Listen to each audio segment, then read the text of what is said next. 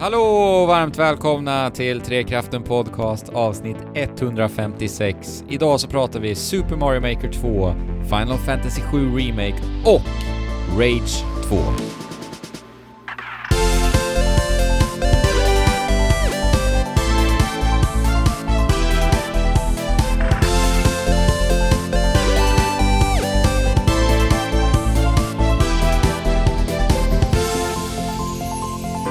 Kalabalik hos Trekraften. Kalabalik. Alert. Red alert. Det började med att vi skulle vara fyra personer idag, eh, inklusive en gäst. Kanske till och med fem. Kanske till och med fem. Inkl inklusive en gäst då alltså. Ja. Och sen så sitter du och jag här Fabian. Helt ensamma. ibland så, eh, ja det där livet kommer ju ibland va.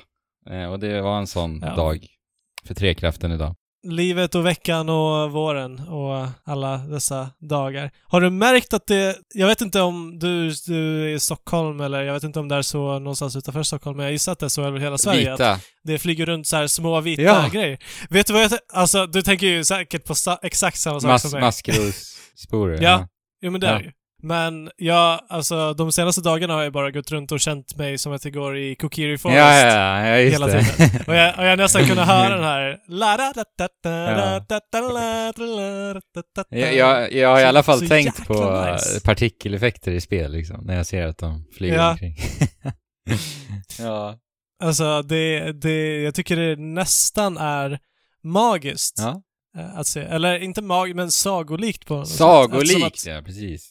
Men eh, alltså brukar det vara så här mycket? Jag vet inte, jag har ju ver- Jag har aldrig tänkt på Nej men just att du säger det till mig nu och jag och Alex diskuterade det på bussen hem idag, så det, det Ja. tyder väl på att det kanske inte är jättevanligt. Nej, ja. Eller alltså jag antar att det kan liksom varje vår vara någon dag eller två Mm. eh, som, som har ökat en ökad koncentration av eh, flygande partiklar i luften. Eh, vilket, ja, så är det ju naturligtvis.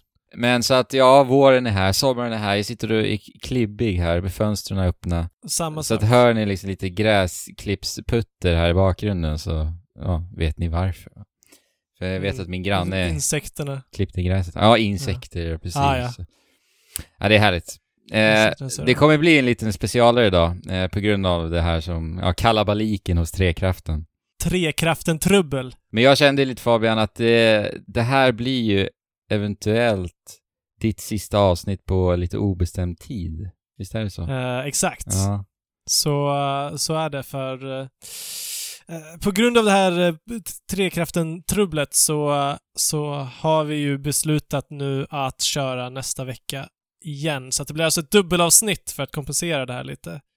Dessvärre så har jag inte tentor, eller så har jag... inte Tentor.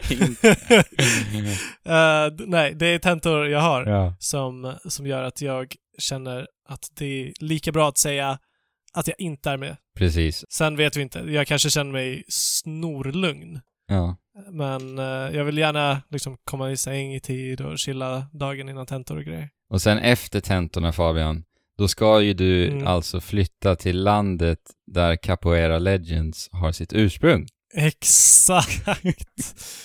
exakt. Ja. Eh, vi får se exakt när det blir, för det är inte, det är inte riktigt eh, bestämt än. För att det är väldigt mycket papper som ska skickas hit och dit och bekräftas och stämplas och Just. Eh, dessutom så hjälper det inte att Brasiliens nya president Jair Bol- Bolsonaro har dragit ner på, på Mm. vad heter det, student, Nej. skolbudgeten Nej. med 30 procent. What? Eh, Så mycket? det, det är helt sinnessjukt. Så att det, alltså, de går, de gick redan på knäna vad, som jag förstår det. Ah, shit. Eh, och nu, nu, nu kravlar de väl sig fram. Ja, ja, vi håller tummarna för dig Fabian och jag tror att eh, Ja. våra lyssnare gör det också. Det får vi Yes. hoppas. Eh, men det är i alla fall därför jag, jag vill att eh, du är här idag också. Eh, Så att du kan få ta ett litet så här, ja, ett litet, litet farväl. Men du kommer ju tillbaka såklart va. Men Ja, det gör jag ju. Alltså, tack vare denna, denna teknikens tid så spelar det inte så stor roll var... nej, precis. Vad man är. Det är ju fantastiskt va. Alltså, så att vi kanske ändå ska... Vi, vi har lite, lite att prata om som vi hade tänkt prata om med allihopa. Ja, Men eh, precis. jag vet ju redan vad mitt spel kommer vara som jag kommer att spela huvudsakligen eh, i Brasilien. Eller jag vet två som jag kommer att spela. Ja, vad spännande. Vad är det? Capoeira Legend? Eller tre vet jag till och med. Capoeira, Capoeira Legends, eh, Capoeira Legend Zero ehm, och brasiliansk jiu-jitsu eh, World Championship. Ooh. Spännande alltså. Det är, se fram emot Ja. den avteckningen. Uh, skämt åsido. uh, så, så är det ju naturligtvis Pokémon Ja. när det kommer. Fast det är inte förrän i slutet av året. Nej, precis. Det lär ju vara sent på året också. Men jag tänkte att, ja, jag, tänkte att jag tar det först eftersom att eh, de andra är de, de snor, eller de stekheta eh, Snorhet. titlarna. jag, jag tänkte snor är inte så jäkla hett. Om man har feber Super kanske. Mario Maker. Super Mario Maker, ja precis. Yes! Super Mario Maker 2. Det ligger ju alldeles runt hörnet nu egentligen. Det är bara en månad Ja. kvar. Oh my god. Ah, Det är det är day, day one på den. Verkligen. Det, det var ju en, en Nintendo Direct här ju eh, i veckan Yes. som var, eh, där de visade upp spelet eh, lite mer i detalj. Och jäklar alltså vad de smäller på med den här utvecklaren, eller eh, Uppföljaren. Verkligen. otroligt mycket nya le leksaker. Jag trodde faktiskt inte att, Nej. att de skulle ta det så här långt med alla nyheter. Det hade varit så enkelt att bara copy-pasta eh, i princip. Ja, Så att, men, men istället så får vi, så får vi både det som vi saknade från Super Mario Maker 1 mm. Och även en hel massa andra skojs. ja, det ser underbart ut. Jag älskar den här, de här nya swinging claw som vi fick se. Ja. Och de här CISO, det är någon plattform som vi kan stå på och då är det då vikten eh, som... jag vet inte hur jag ska förklara det. Ja, jag bara det- det är fick svårt. Total eh, blackout där alltså.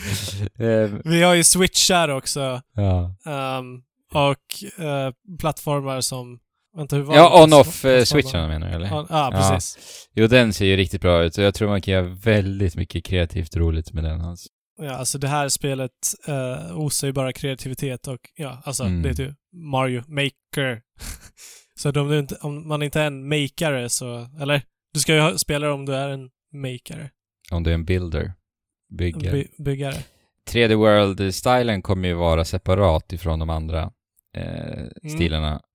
Det var väl kanske så här liten, liten, liten besvikelse. Men å andra sidan, i slutändan tror inte jag att jag kommer bry mig överhuvudtaget om det faktiskt. Alltså, just eftersom att det finns så mycket andra funktionaliteter Ja. i det Precis. läget så, alltså, det är ju bara en kul grej att kunna switcha. Ja. Men sen så, du bestämmer ju ändå vilket Du slutligen spelar i. Ja.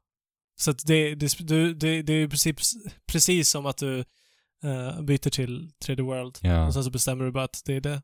Jag älskar den här lilla Koopa Troopa-bilen som vi ser i förbifarten. Ja, vad, vad, vad tusan Ja. är det med... alltså, det är ju inte så konstigt i och för sig. eh, med Mario i en bil. Nej, det är ju Mario det har Kart. vi sett många gånger. Mm. Eller i en Mario Kart. Mm. Men... eh, I 2D. Men det här såg väldigt malplacerat ut. Men det är bara därför att det var kul. Ja, naturligtvis. precis.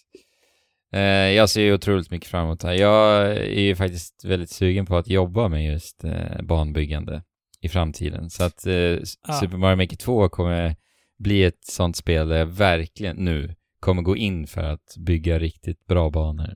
det ska bli så kul att följa och se. Och eh, Ska du sätta, sätta upp något så här mål att varje vecka så ska ja, du ha precis. gjort en? Ja, Eller jo, tänkte, kanske göra en bana varje dag liksom? Exakt, ja men jag tänkte det. Eh, och bara se utvecklingen. Och, ja, jag tror det kan bli riktigt kul. Och eh, liksom Mario Maker 2 är ju såklart, det finns ju såklart mycket begränsningar, men det, det tycker jag ju om, för att begränsningar, gör ju att du måste vara mer kreativ ja exakt. med det du har, Precis. helt enkelt. Och om du har alldeles för mycket frihet så kan det bli överrumplande eh, Ja. och paralyserande till och med. Ja, exakt. Så att eh, på vår Discord-kanal så måste vi se till att skapa en, eh, en liten eh, kanal för, så vi kan dela varandras banor. Det skulle vara väldigt Ja. Alltså, he, ja, det vore jätte, jättekul. kul. Mm. Ja, men det Eh, fixar vi. Och det, det är ju naturligtvis att det, det kommer ske. Ja. Självklart. Naturligtvis, naturligtvis. 28 juni, får vi se om det blir lite mer nyheter på, på E3 också. För det, det ser ut som att det ska dyka upp en till stil. För det, Det var ju plural extra game styles, alltså där 3D World-stilen befinner sig. När man gjorde dem. Ja, det var plural. Och sen så Ja, är det det är en, en helt tom ruta bredvid. Så att, Ja, men då är det ju en ny stil. ja, så antingen E3 eller om det blir någon DLC-variant. Vi får se. Men vad, vad prediktar du då? Alltså, med tanke på att Extra Game Styles nu då verkar vara eh, liksom separata ifrån de här eh, original fyra stycken. Eh, så kanske Super Mario Bros 2, för alltså Super Mario Bros 2 har ju varit en stil som många har velat ha ända sedan ettan. Ja, just det. Det beter sig väldigt annorlunda mot Ja, de exakt. andra, så det är kanske att det skulle kunna klämmas in där. Ja, men skulle det vara en så stor grej? Eller har folk velat ha det så pass mycket att det skulle vara liksom big reveal? På något sätt. Ja, men det tror jag. Jag tror att det skulle väga upp det ändå, faktiskt. Alltså för mig, jag känner att det skulle vara ganska, ganska svalt ändå. Det, det är alltid gött att få mer material, men... Vad skulle du helst vilja ha då? Nej, men jag vet inte. Det, det finns inte så mycket att välja på. Nej, eller hur? De, Ja. allt är ju inne redan. I så fall är det om de gör någon, jag vet inte, Mario Galaxy eller någon, ja, eh, precis. någon, någon sån grej. För att alltså de har ju eh, i 3D World så kan du ta på dig eh, kattdräkten Ja. och använda den funktionaliteten som du inte kan göra i andra, i andra lägen. Mm, Och då skulle du kunna göra Super Mario Galaxy, att du bara har en hatt där du kan ta över saker och ting och eh, leka runt med det. ja, du Men menar... det vore ju nästan som sitt eget spel. Ja, du menar Odyssey? Kanske. Då? Ja, vad sa Du jag? sa Galaxy. Jag sa Galaxy. ja, men du Ja, menar nej, att Cap, Jag menar Odyssey. Cappy och ta över alla fiender? Ja. Exakt. ja. Ja, så att gör, gör om alla Galaxy till Odyssey. ja, Eh, just det.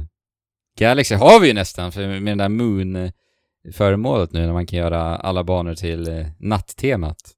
ja, just Och det det. var ju något tema där det blev, eh, ja, antigravitation. Ja, Zero gravity. Och ganska gulligt att byta ut månen, eller den arga solen mot Ja. en snäll måne. Ja men det gjorde ju Mario Maker första så otroligt bra. Det var ju så, det var ju så inbjudande att bara bygga i det spelet. Allting var bara kul att interagera med. I hela gränssnittet Ja. liksom. Ja, alltså om du... Om jag satte mig ner med det så var det fast tills, tills jag inte orkade mer, Ja. i princip. Ja, nej jag ser så mycket fram emot det här. Verkligen. Och dessutom, för, eh, för eh, single player-spelaren så finns det, eller hela spelet är för single player-spelare, men eh, för den som kanske vill ha lite inspiration så finns det ett helt en, enspelarläge Mm, till just det. Mario Maker 2. Som ser ganska mysigt ut. Ja, jag tycker också det. Det ver- verkar ha en liten så här övergripan, övergripande progression också. Man ska bygga ihop eh, Peach slott Ja, tillsammans med lite Toads. Ja. Och du gör det genom att samla pengar och klara banor och få pengar. Ja, och det är Nintendo-utvecklade banor. Det är ju underbart. Ja. Det här ser vi fram emot. Och jag ser fram emot att spela dina banor, Andrew. Jag ser emot att spela folket på Discords Ja. eh, banor. Åh, vad roligt. Vad kul. Och det är multiplayer också ju, Ja. för tusan. Ja, just det, för tusan! Online multiplayer. Det är första gången någonsin Ah. vi kommer kunna spela multiplayer online i ett Mario-spel. Alltså, Ja, ett renodlat Mario-spel. ja. Och här kan du också, till skillnad från... För att jag känner att 2D Mario där vi har kunnat spela flera spelare. Det jag spelat, jag spelade till Wii. Ja, det, det är det enda jag spelat i någon större utsträckning. Där tyckte jag det inte funkade bra överhuvudtaget, men eh, det kanske är bättre i, i senare spel. Jo, men just att de, eh, de för det lite in i en kompetitiv kontext här, för att det är liksom race nästan.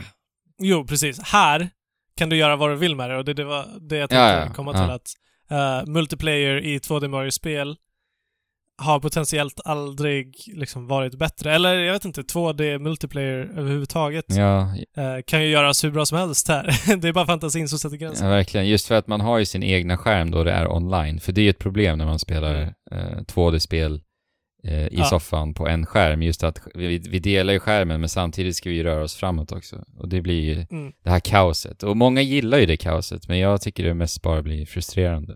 Ja, exakt. Men nu när vi har en egen skärm, då, ah, det blir ju helt andra möjligheter alltså. Och sen så kan vi bygga det Ja. själva, det är ju fantastiskt. Vi kan bygga det själva och det finns till och med Ja, eller... en- om du bygger en kompetitiv bana så, sätter, så kan du sätta den som att det är en eh, multiplayer-bana. Ja, man taggar den. Liksom. ja. Så, att, så, att, så att du gör det ju skräddarsytt för det syftet. Mm. Bra nyhet också för övrigt. Att man kan tagga banorna, för det gick ju inte i ettan. Nej, det kanske inte gick. Nej, det var lite väl bökigt att hitta det man ville. där. Kanske kommer vi till och med få ta del av din bana. Ja! Du som lyssnar. Det hoppas vi. Om man ansluter sig till Discord. Ja. Så blir det väldigt lätt. Och här kommer gräsklipparen. Gräsklipparen! Är det dags att stänga fönstret kanske? Nej, Det kanske är lite det är mysigt. lugnt. Kan du, kan du förklara doften av nydoftat gräs? Nej. Däremot så kan jag förklara dina känslor angående Final Fantasy 7 Remake. kan du det? Mm. Jag tror inte du kan det. Men uh, gör ett försök. 15-åriga Fabian bokstavligen exploderar. Nah. nah. Du vet, Gråter jag har slutat... Nej. Nej. Alltså, jag tycker det är nice. Men vet du vad? Jag har slutat lita på, på Squeenix.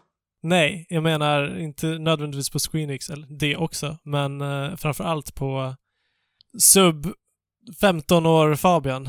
Ah, du tänker så. Han kanske inte hade så bra omdöme. Ja, just det. Intressant. Nej, alltså det, det är väldigt mycket Squeenix också. Ja. naturligtvis. Efter det vi har sett med... Alltså, jag har inte spelat klart Kingdom Hearts, men jag har spelat en ansenlig bit i det. Och jag menar, som, som jag har sagt, det är inte på något sätt ett modernt spel. Nej. Det är som taget från de där 15 år sedan, eh, när det kanske skulle ha släppts så som det spelas idag. Men det, det håller liksom inte, inte för mig, Och du känner samma, hela vägen. samma farhåga nu då inför Final Fantasy 7 Det- Remake? det måste... Jag måste ju medge att det eh, ser riktigt bra ut. Mm. Men jag har svårt att tänka mig att, de, att det kommer vara liksom ett bra spel. Nej men, jag, jag vet Men hur känner du för att... Okej, så här. Kommer du spela det här spelet? in, inte nödvändigtvis. Okej. Är det för att du inte vill återuppleva, vad heter hon nu? Aris. Aris död, är det därför? Nej men du, spoila inte det. ja men herre. Nej. Hörru. Nej. Vi måste, nu måste vi börja tänka på en helt ny generation gamers. Ja men fast, nej. Det är ju lite... Alltså, ja, men jag, jag tar på mig det- den. Jag, jag tar på mig den. Om någon, om någon ja, eh, gör det. eh, hatmail del. till oss och säger att Andrew, du är dum. Nej men jag vet, jag vet ju att de allra flesta, alltså det går inte att undkomma eh, den informationen riktigt. Speciellt inte eh, när man snackar om Final Fantasy eh, och speciellt Final Fantasy 7. Nej, jag tycker Men det är ju en... Jag, jag gillar storyn i Final Fantasy eh, 7. Men det var ju just det där. Det där som händer. Det där ödesdigra, det där... Den där plot-twisten. Mhm. Som gjorde att det blev en så enormt stor jävla snackis. Det kanske blir värre nu när vi la för mycket vikt i det här. Om jag hade bara sagt så och du hade svarat så kanske det inte hade blivit så stor grej. Ja. Ja, jag vet inte. Nej, alltså det... eh, för sin tid så var det ett fantastiskt spel på alla sätt och vis. Men om du skulle spela om det, skulle du, känna, Ja. skulle du känna en så tryckande ångest att det där kommer att ske? Nej, inte, inte alls. Nej, okej. Nej. Eller jag vet inte. Alltså nu, nu har de ju... Den största förbättringen de kan göra nu är att det blir lättare, eller potentiellt, att det blir lättare att relatera med, med Karaktärerna. karaktärerna. Ja. Men inte nödvändigtvis. För att, alltså på, för, förr i tiden då förväntade vi oss inte att liksom bli immersed på samma sätt, utan vi fick Fan, eh, tänka oss mer hur saker skulle vara och på det sättet så blev vi Ja. eh, liksom på sekundärt mer immersed. ja.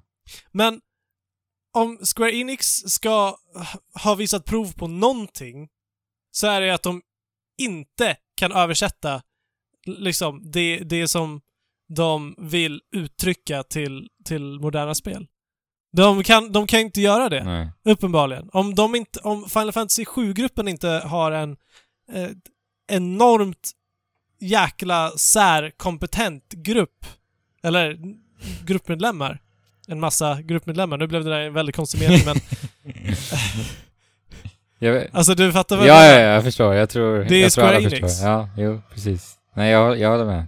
Så att det kommer nog inte bli bättre på den, på den Nej. fronten här. Sen ska det ju vara episodbaserat fortfarande också. Så ja, Ja, bara det är ganska märkligt. precis. Men... Eh, eh, så att alltså med det sagt så, så kommer det ju... Jag kommer ju vara sugen på att testa första ja, episoden. jo. Naturligtvis. Alltså jag kollade ju, jag har inte spelat Final Fantasy 7, men jag, jag, var så här, jag blev så nyfiken efter jag kollade på den här trailern, eh, teaser-trailern nu, Mm. Att hur ser fiendevariationen ut i Final Fantasy 7? Och den verkar ju vara helt enorm alltså. Den är mak... Alltså den är, den är ju grym för att det var enkelt att göra Ja, olika fiender. för det, bara tiden. i den här trailern tror jag man ser typ så här fem, sex olika, och det är, jag hade ju fått för mig att det inte var så mycket organiska fiender i Final Fantasy 7, men det är ju Nej. massor. Och, och ja. bara det tror jag kan, alltså för fans, vara så jäkla häftigt att bara uppleva i, i den, alltså den tekniken vi får se nu med sjuan. För att det var ju Ja, ascoola fiender alltså, när jag tittar upp. Du har alldeles rätt. Alltså, om någonting... Om, om det inte är någonting annat så är det ju nostalgitripp. Ja, oh ja. Jag vill ju att det ska vara bra, men jag, jag litar bara inte på, på, eller på de som Nej. skapar Men det. karaktärsmodellerna, Liksom. alltså som vi sa inledningsvis, det är ju så jäkla snyggt tycker jag. Ja, det är snorsnyggt. Men kan de, kan de få dem att vara levande eller kommer de, kommer de vara som Mm. liksom döda, döda skal för dåliga voice actors? Ja. Ja, vi får se. Eh, more to come in se. June, står det i slutet på trailern. Och sen om det, när det släpps, Mm. ja du. Det, det är Ja, det kommer nog dröja. återigen Square Enix här, så att vi har ju ingen aning, men det Jajamän. lär ju dröja lång tid. Eh, det, var, det här var ju alltså från eh, en State of Play-sändning som Sony gjorde igen. Så Ja. de steppade upp lite här andra State of Play, får man väl ändå säga. De visade ju Ja, Medieval, det, definitivt. Medieval Remake, eh, Final Fantasy 7 Remake, två remakes. Och sen så, ja, ja, nej de började ju med Monster Hunter World Iceborne. Monster Hunter World Iceborne, vilket är det tredje och sista spelet som jag tänker att det ska ta mig an i Brasilien. Men vi får se hur det kommer funka med att spela med folk här. Ja, eller hur? Jag tänker på, eh, jag tänker på server, ja. hastighet och grejer. Men kommer det vara några Ja. problem med... Eh, fast du har ju redan ditt, ditt exemplar. Jag tänkte på... Eh, fast är Playstation 4 regionsfri? Ja, men det är det va? Ja, men det är det. Men å andra sidan, nu när du säger det, så kanske så kanske jag inte kan ladda ner material från en, ett spel här. Ja, just det. Jo, jag tror det går. annanstans. Det borde väl gå om du... Ja, Men jag har för mig att jag läste att det är någon konstig begränsning på regionsfriheten. Okej. Ja, det där får du utforska, eller forska i. Ja, vi får se. Men på ett eller annat sätt så ska det gå. eh, om inte annat så kan vi ju bara köpa det på datorn. Ja, men grej, jag kommer ju spela på PS4. Dels för att PS, PC-versionen blir försenad igen. Vilket är Aha. helt jättedumt, tycker jag. Men hur kan de göra så? Ja. Det blir inget samlat community. Det är så dumt att Nej. dela upp det sådär. Eh, men också för att jag har ju min karaktär på, på min Playstation. Ja, exakt. Och den har ju 140 timmar eh, lagt ned i. så, Ja, jo men det, detsamma här, detsamma här. ja. Men alltså Monster Hunter World Iceborne, grejen är ju så här att gästen vi skulle ha idag eh, var ju en, en monsterspecialist. Ja, Eh, så att Riktigt. jag tänker så här, monsterprofessor. Den här gästen planerar vi att ha med nästa vecka istället. Och då tänker jag att vi kan djupdyka lite mer i Iceborne då Ja. och få en lite mer intressant eh, diskussion angående det. Men, eh, Det får ni göra. Och det tycker jag ni gör alldeles rätt i. men kort sagt så, åh, det är ju så, jä så Ja. jäkla pepp alltså. Nej men, det är ju bara att få nya monster och få dyka in i det här Ja men det är exakt... underbara universumet Ja igen. men det är exakt det här jag vill ha. Ja men, och det är en expansion på, på ett sånt sätt som expansioner ska vara, verkar det som. Mm. It, it will rival mer. the, the base game har de sagt i, när det Mm. kommer till mängden material. Oj, jäklar. Men eh, på tal om internet och grejer. Mhm. När vi ändå pratar om nyheter så läste jag att uh, Musken, El Elon, Ja. Elon Musk, han, han eh, har påbörjat ett projekt att skicka upp massa satelliter som ska kommunicera med varandra. Alltså det, det ska vara tusentals satelliter som, som ska åka kring hela jorden och liksom i ett, ru- i ett rutnät typ. Och alla de satelliterna ska kommunicera varandra med laser. Aha. Och de här satelliterna ska kunna ge high speed internet vart du än är på hela jorden. Aha. Coolt. Eh, Så att de, de ska ha skickat upp de, eh, de första testmodulerna nu. Som är, som var, jag vet inte, ett 20-tal kanske. eh, För att testa hur det kommer funka. Men det, det är ju helt sinnessjukt. Att liksom överallt på hela jorden, på grund av ett sånt här enormt initiativ, men som ändå är ett initiativ från liksom ett företag Ja. och i grunden en man Ja men, ja, men det Eh, där en företaget, människa. Som, som bara så här förändrar hela våra liv och sättet som vi liksom interagerar med varandra på. Ja, det är inte första Eller gången. möjligheterna som vi, som vi kan interagera med varandra på. Jag menar, jag skulle kunna dra till mitten i Amazonas om eh, 20 år, om, om, om det här eh, funkar då, Mm. och vara mitt där ute ingenstans och ha high speed internet. Och, spe, och spela Doom Eternal Ja, på Google Stadia, eller via. Google Stadia. exakt. så, så jag menar alltså... Helt, helt fantastiskt. Ja. Ja, det är väl bara sticka in med det. Ja, coolt. På tal om Doom Eternal. Vet du vad jag har gjort?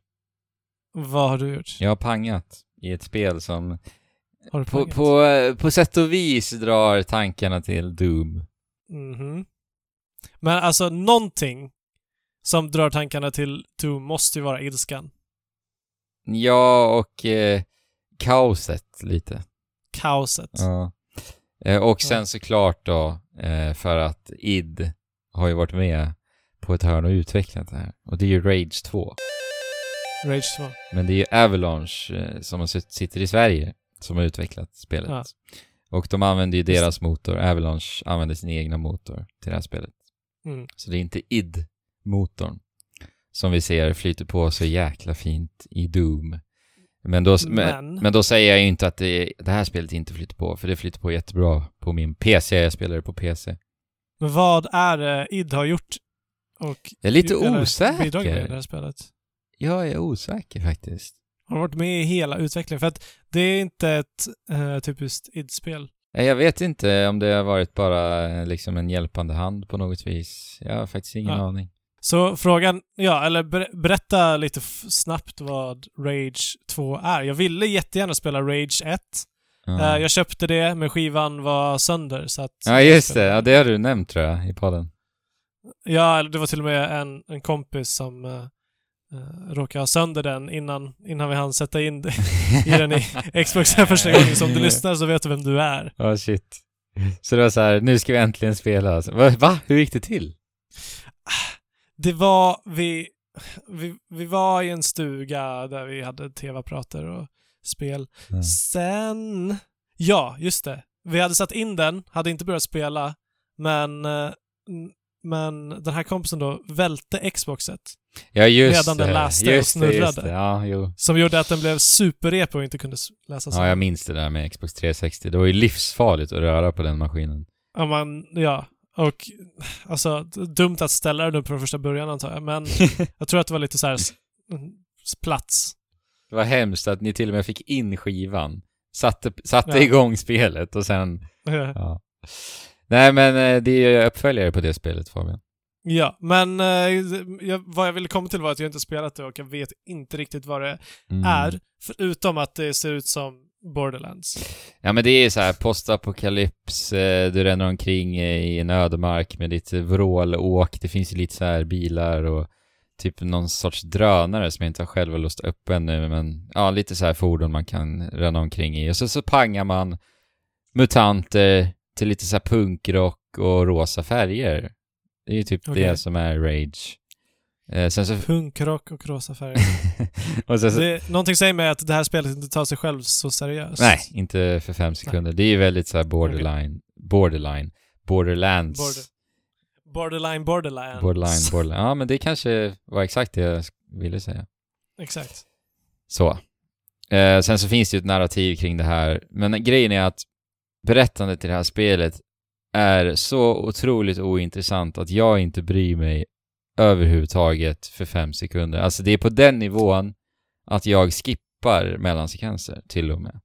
Ja. Och, jag, och så, for, så fort jag kommer till en NPC och, och den vill prata med mig, då börjar jag liksom titta på mobilen och göra annat för att det är så otroligt ointressant.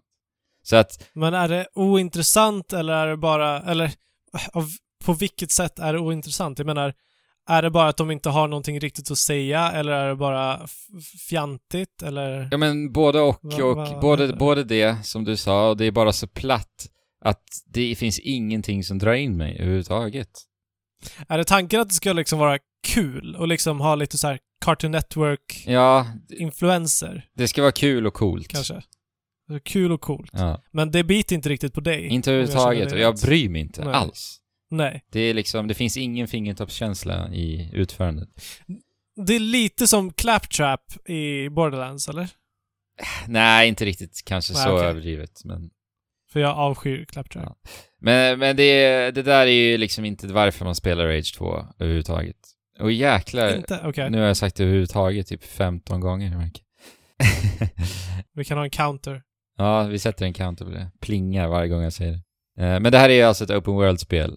Är det open world i liksom open world uh, genrens bemärkelse? Eller fulla bemärkelse? Det är den mallen om man säger så. Eh, Det är sidoaktiviteter, sidouppdrag att ta dig an.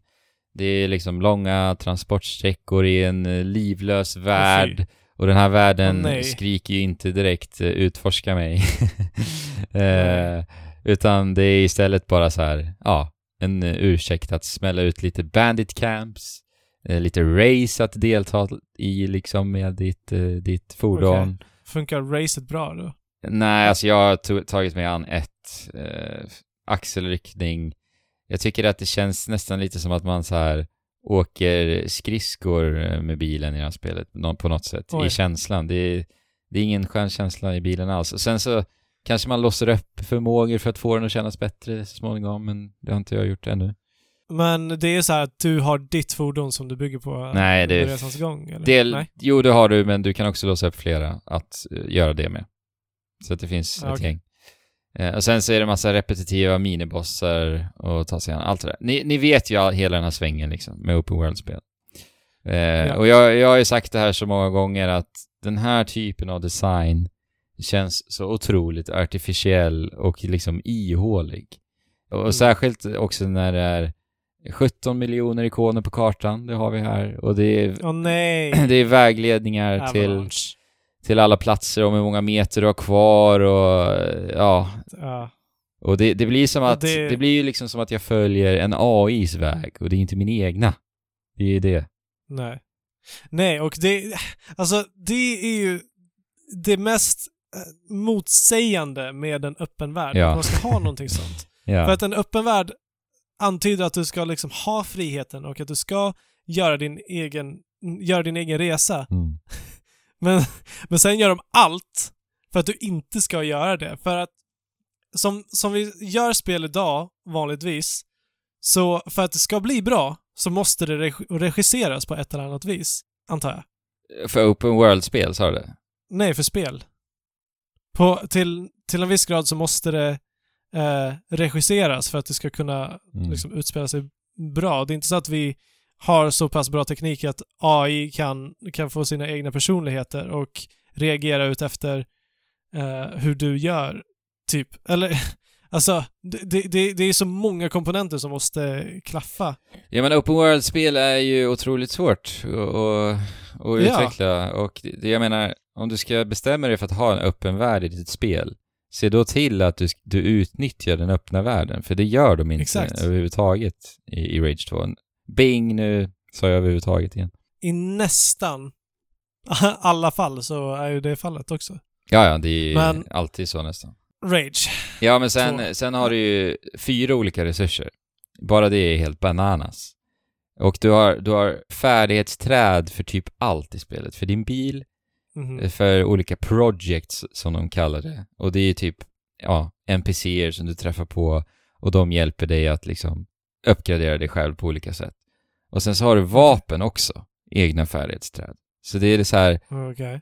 så, så otroligt överväldigande bara där. Och det är liksom en förklädd progression det här. Det är så mycket saker som också borde existerat redan från start. Det är typ så här, Mm. tänk dig när du kastar granater i spel. Då brukar man ju se Ja. liksom bågen var granaten ska landa. Ja, Det, det är en separat uppgradering. alright. och det är bara så här, varför? Ja. Jo, för att ge oss en liten dopaminkick och känna att eh, vi tar oss framåt. Och jag tycker det är så jäkla fult, verkligen. Ja, eller det gör ju det gör ju typ att du inte börjar använda granater så att du inte vill använda granater för att det, det är för otympligt kanske, till och med. Eller, eller går det...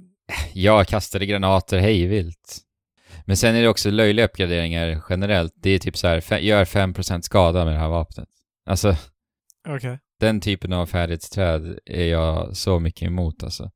Jag menar, Ja. färdighetsträd görs ju väldigt bra. Exempelvis God of War tycker jag gör det bra just för att där har de ju färdighetsträdet av den anledningen att hade de inte haft det så hade ju eh, stridssystemet i det spelet varit otroligt överväldigande. För det är väldigt mycket Ja. så här eh, teknisk finess i liksom hur du, ja, till slut bemästrar striderna Ja. i det spelet. Och det är också väldigt regisserat så här när du får det mesta. Alltså, du kan ju grinda, men om du spelar spelet på ett vanligt sätt så kommer du liksom eh, att låsa upp det i en, i en förutsagd pace. Ja, precis. Och, och problemet också med att, att ha den här mängden eh, skill trees i det, i, som det är i Rage, det är ju också att det känns som att spelet kommer nå sin fulla potential när du har låst upp det mesta. Ja, okej. Och det gör ju också att det blir väldigt märkligt inledningsvis liksom att, att eh, jag ser det på, på trailers på det här spelet när man har liksom massa förmågor och du gör en ground pound och du eh, smäller bort sköldar med någon eh, liksom pulsvåg och allt vad det är. Och det ser ju skithäftigt ut och det är det spelet jag vill spela. Men de första fem timmarna i det här Ja, okej. spelet är inte alls det. Utan det må, då måste jag göra tråkiga aktiviteter och sidouppdrag i en, upp, en livlös öppen värld först för att liksom eh, låsa, låsa upp de här poängen för att sen smälla in i det här trädet och så. Ja, men du vet. Det är, det är så mycket tradigt Okej. skit liksom utöver det som faktiskt är kul med spelet. Och det som är kul är ju striderna. Men de når också upp till de nivåerna jag ser efter en lång tid av det tråkiga. så det är Ja. Konstigt. det, det är ju tråkigt om man ska behöva liksom byta ut en, en alltså behöva köpa lite kul tid med tråkig tid Mm. eh, på ett sätt. Men, men alltså när du säger så, så här, alltså, du, du menar bara att det är uppgraderingssystemet funkar bara inte lika bra. Även fast det skulle vara överväldigande om du fick, fick allting. Men man behöver inte ha så jävla mycket, det är det jag menar. Alltså, jag menar 5% på mer skada, vem bryr sig? Ja. Alltså, du, du Nej. märker ju knappt av det heller, för att jag menar, det är klart att det kommer fiender som kanske tål lite mer till slut också. Alltså du vet, det är, det är bara förklätt. Det är bara för att Ja. du ska känna liksom något form av beroende. B- bara för att Ja, bara för att de ska kanske... En anledning att gå ut och göra allt skit. Ja, precis. Mm. Ja, det låter ju inte bra.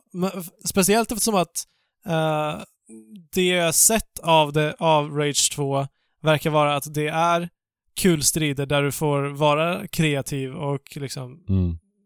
ja. Jo men det är det. Jag, alltså jag gillar, Och, jag gillar dem. Det, det ser... Det är exakt så som jag vet att du gillar att spela. Ja. Ja men jag gillar striderna mycket faktiskt. Eh, väldigt Mm. mycket i sina stunder. Känslan är otroligt Nice. bra. Det är sjukt härlig tyngd i vapnen. Väldigt, väldigt Ja, alltså, bra ljudeffekter. det estetiska ser fantastiskt ut. Ja, så det, det, när det är som bäst så känns det nästan likvärdigt med Doom. Inte riktigt samma nivå. Och det är mycket på grund av Mm, fiendevariationen, för den är faktiskt eh, snudd på ganska så kass. för att det är, Men I hur stort kommer det sig också? Så här, en, en öppen värld, alla fiender likadana. ja men det är så här, det finns typ ingen anledning för mig att byta vapen i det här spelet, för att det, fienderna har liksom inga inga mekaniker kring så här, ja, de kanske är mer svaga mot det här, så att använda det här vapnet för att, ja, göra det mer effektivt för dig. Till exempel i Doom finns ju det, varenda fiende är ju Ja. nästan utformad efter det.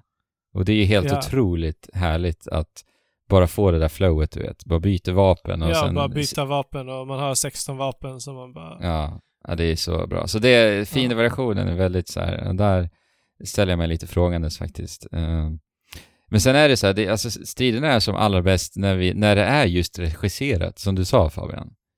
Mm. Och det är ju huvuduppdragen, för att man märker också så här, när det är en öppen värld, då vet ju inte spelet varifrån du kommer komma in, till exempel i ett bandit camp. Och när det är ett actionspel där jag vill, liksom vill zip-zappa igenom eh, slagfältet och liksom ladda på förmågor medans och, ja men du vet det här flowet så här. Shotgun där, Ja. zippar dit, gör den här force pushen ner i marken där. Sen eh, då blir min overdrive redo, overdrive är typ, ja då blir det ragead, eh, raseriutbrott och sen så Ja, kan det gå bananas. Sen när den är klar så kanske du har laddat upp eh, den här grand slammen där, ja superhjälte duns ner i marken. Och när den är klar, ja men du vet, får det här flowet att allting bara laddas på i rätt eh, timing. Det, det tycker jag Ja. inte jag alls eh, liksom får när jag bara ränner omkring i den öppna världen för att fiendeplaceringarna är inte så pass bra liksom designat. Men i, Ja. men i huvuduppdraget så känner jag att jag får det. Just för att då är det också lite trångare, träng, trängre, trångare, trångare korridorer. Ja, trängre. trängre korridorer. Och då är det ju liksom, där märker man att de har ju designat, nu ska fienderna komma härifrån. För att upp, precis. uppmuntra till det här. Och det är just när det är en öppen värld och det är väldigt öppna ytor. Så finner jag att jag inte riktigt får det där flowet eh, på alls samma sätt. Liksom. Nej, det, det är ju ett problem, alltid, med ba- bunny camps. Det är, Ja. det är aldrig kul. Nej, det är, alltså den enda, Det- den enda det gången jag, jag kan tycka att det funkar i alla fall, det är i stealth-spel. För att då kan det till och med ge dig en fördel om du kommer in från en punkt där. Där, ja men du vet, man, där kan man ändå säga, där kan det vara en del av, av smygandet att hitta en väldigt bra ingångspunkt till att börja med. Du syftar på, du syftar på Metal Gear Solid? Ja, jag tycker ju det var jättebra. Liksom. Där funkar det otroligt bra, men de har så mycket roliga liksom, verktyg och så. Så just i, i, i smygspel så funkar det ändå tycker jag. För då kan man också utnyttja det, de dumma placeringarna, om man säger så. Men, men jag menar kanske att det borde kunna funka på ett sätt.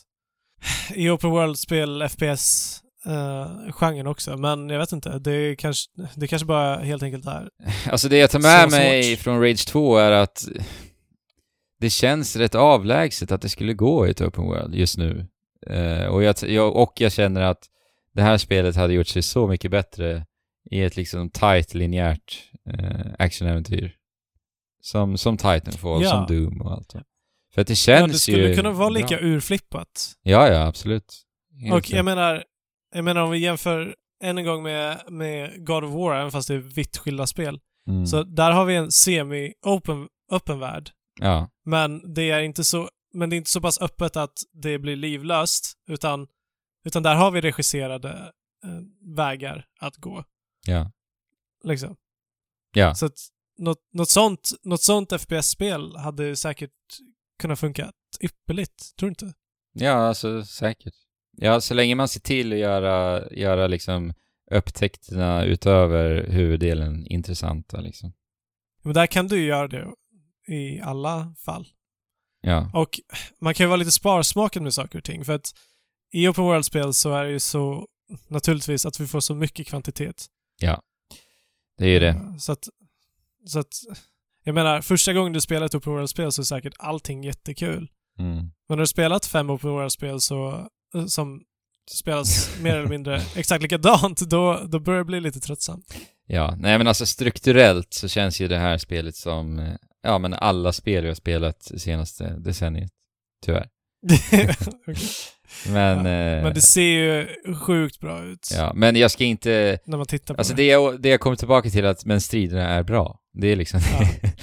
men det är så jäkla mycket skittråkigt utöver det, tyvärr. Men är det, det är väl här också att det är liksom RPG, eh, FPS, att det är livmätare som, som, Nej, det är det inte. nej? Det är, Det är inte det? Nej, det är mycket mer arkadigt. Ah, nice. Mm. Och sen så finns det, alltså det, det du mest vill hitta ute i den öppna världen, det är sådana här ARK-stationer som de kallar Och där hittar du ju nya vapen och nya förmågor, så det är de man liksom vill hitta. Eh, right. och en lite märklig sak med dem är också att när du hittar det här nya vapnet eller den här nya förmågan så teleporteras du till en sån här liten handledning där du ska lära dig den här förmågan.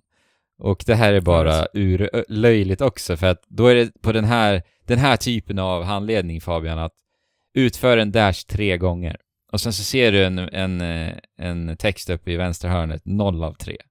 Och så ska du trycka på Ja. snabbt på kontroll på PC nu då för att göra dash, då blir det en. Ja. Sen ska du göra två, sen ska du göra tre. Och sen nästa steg är typ så här. och nu ska du akta dig, väja för eh, en inkommande pro- projektil. Och så ska man göra det. Sen Ja. bara, congratulations, nu klarade du av handledningen. Ja, Det låter ju horribelt. Ja, och sen är du ute i världen.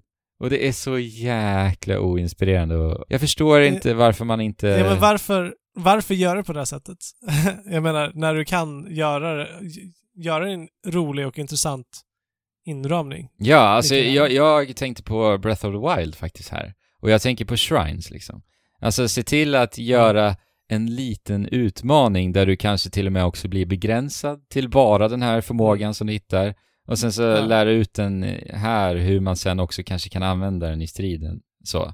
Alltså det hade ju varit Ja. ett kul moment också, plus att du lär dig hur du kan använda den. Och det kan till och med vara så att liksom det är så du... För att få erhålla den här förmågan så måste du klara den här...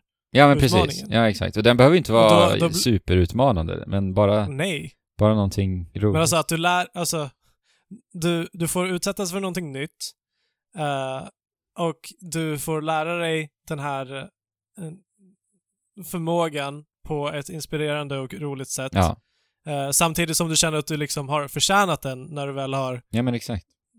börjat lära dig hur den funkar. Men nu är det en snortråkig jävla tutorial och eh, bara det också så här. det är så jäkla mycket väggar av text som dyker upp i det här spelet med bara handledning. Okej. Av handledning, det är det värsta.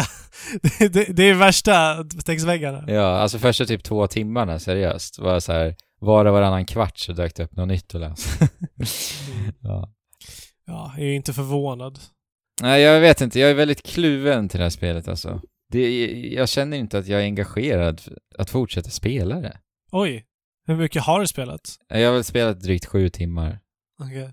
Eh, och jag har väl några huvuduppdrag kvar, men det, det är så mycket tradigt att det, det blir bara tröttsamt liksom. Men Mm. sen så finner jag ju de där, de där kickarna där jag tycker att spelet är skitroligt.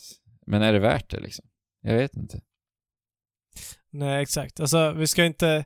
Vi ska inte behöva köpa kul moment med tråkiga moment. Nej, jag köper inte riktigt det. Jag tycker de, inte det. De, eh, de hade kunnat eh, tänka till lite mer i, i struktur, det strukturella med det här spelet. Men, men, Doom Eternal får vi se då. Då kanske jag får det där riktiga actionrökarspelet som, som håller mig engagerad från början till Ja. slut va.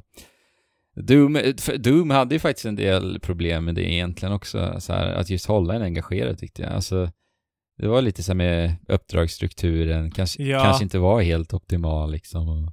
Det ska bli spännande att se om de gör någonting i Eternal nu för att förändra det. Exakt, exakt. Ja men det var väl det Fabian, jag har ju eh, klarat av Baba Is You också. Har du klarat det? Ja, som vi pratade om förra veckan. Alltså, jag lyssnade på förra veckans avsnitt såklart för att jag redigerar ju. Och, och Ja. jag tyckte jag fick det mesta sagt alltså, om Baba Is You. Jag har inte, egentligen Ja, det- inte så mycket att tillägga. Det blev inget mer. Nej, alltså det fortsätter vara helt jävla fenomenalt. Ja. Och det är, Gött. det är ju ett sånt här spel som jag bara plockar upp eh, på, på switchen i soffan. Drar, drar igenom Ja. några pussel. Jag har ju klarat av spelet nu, men det finns ju fortfarande en del pussel jag har kvar att göra. Och det, är då, det är Ja, just det sweet. spelet, du vet att, ja men, slänger väl upp switchen och pusslar lite. Eh, Och det, åh, det är så jäkla häftiga lösningar på, på pusslerna som kommer också nu. Som jag har upptäckt nu. Och det är, ah, vilket spel! Jag vill spela! Gillar du pusselspel så är det ett måste. Jag tror jag sa det förra veckan också, men oj oj oj, vilket jävla bra spel. Det här är ju, Ah, det här är ju tveklöst ett spel jag kommer prata om när vi summerar året. Det är jag rätt så övertygad om. Det, det är liksom på The Witness-nivå Fabian. Det här måste du... nej. Jo. Det är... Nej. Jo, jag tycker det. Nej, men du kan inte säga att det är på nivån av världens bästa spel. Jo, men jag tycker att, alltså, som pusselspel så kan det stå jämte The Witness alltså. För att det är så jädra genialiskt. Då måste det här bli min, mitt fjärde spel. Som jag, Jag tycker det. Det är ju perfekt för det. Alltså, det är ju ett Ja. så perfekt Switch-spel. Och du gillar ju pusselspel, så det finns ju... Det är ju bara dumheter om du inte skulle spela det. Ja.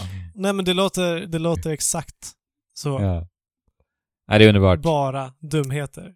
Ja. Eh, Ja, men- ja, men det är väl det Fabian. Jag har inte mer att säga idag. Nej. Eh, det blev mycket Nej, längre än vad vi trodde tror jag. ja, Ja, det blev... Ja, vi lyckades skrapa ihop eh, knappt en timme. Ja. Jag tyckte det var bra. Ja. Vi satt så här innan vi skulle spela in det bara, men vad ska vi prata om egentligen? Men eh, det är lätt att prata om spel. ja, det är ju det. Och det är ju därför vi har en spelpodcast. Ja men exakt. Det är bara därför. Men eh, oss kan man nå eh, genom att eh, kika i beskrivningen till avsnittet. Där ser ni vart vi befinner oss. Discord, Twitter, Instagram och allt vad det är. Hemsida tror jag vi har där också. Eh, anslut er jättegärna Ja. till vår Discord-kanal som sagt. Kanske peppa Mario Maker 2 till och med. Med oss. Ända, Ja. ända tills det släpps. Och sen då dela banor med varandra. Det tycker jag. Så med det sagt Det Fabian. så enkelt. Har du några ord du vill säga till lyssnarna innan du försvinner? Alltså, alltså jag kommer ju inte försvinna. Nej.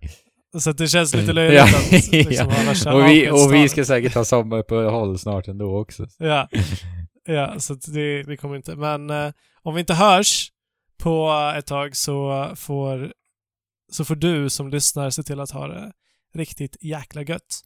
På tal om sommaruppehåll så släpps ju Mario Maker 2 28 juni. Jag tycker att vi Då borde... är det sommaruppehåll. Ja, men vi, alltså, ja, vi borde ju få med det på något sätt i podden. Jag kanske kan flörta till med någon av de andra två och försöka göra ett avsnitt där ändå till Mario. Ja, det, det tror jag säkerligen att du kan. Ja, det får vi se till att fixa. Ja, Ja, det är definitivt värt det. ja. Men, med det sagt. Allihopa, spela på Och! och Chip! chip! Tjola! Hopp!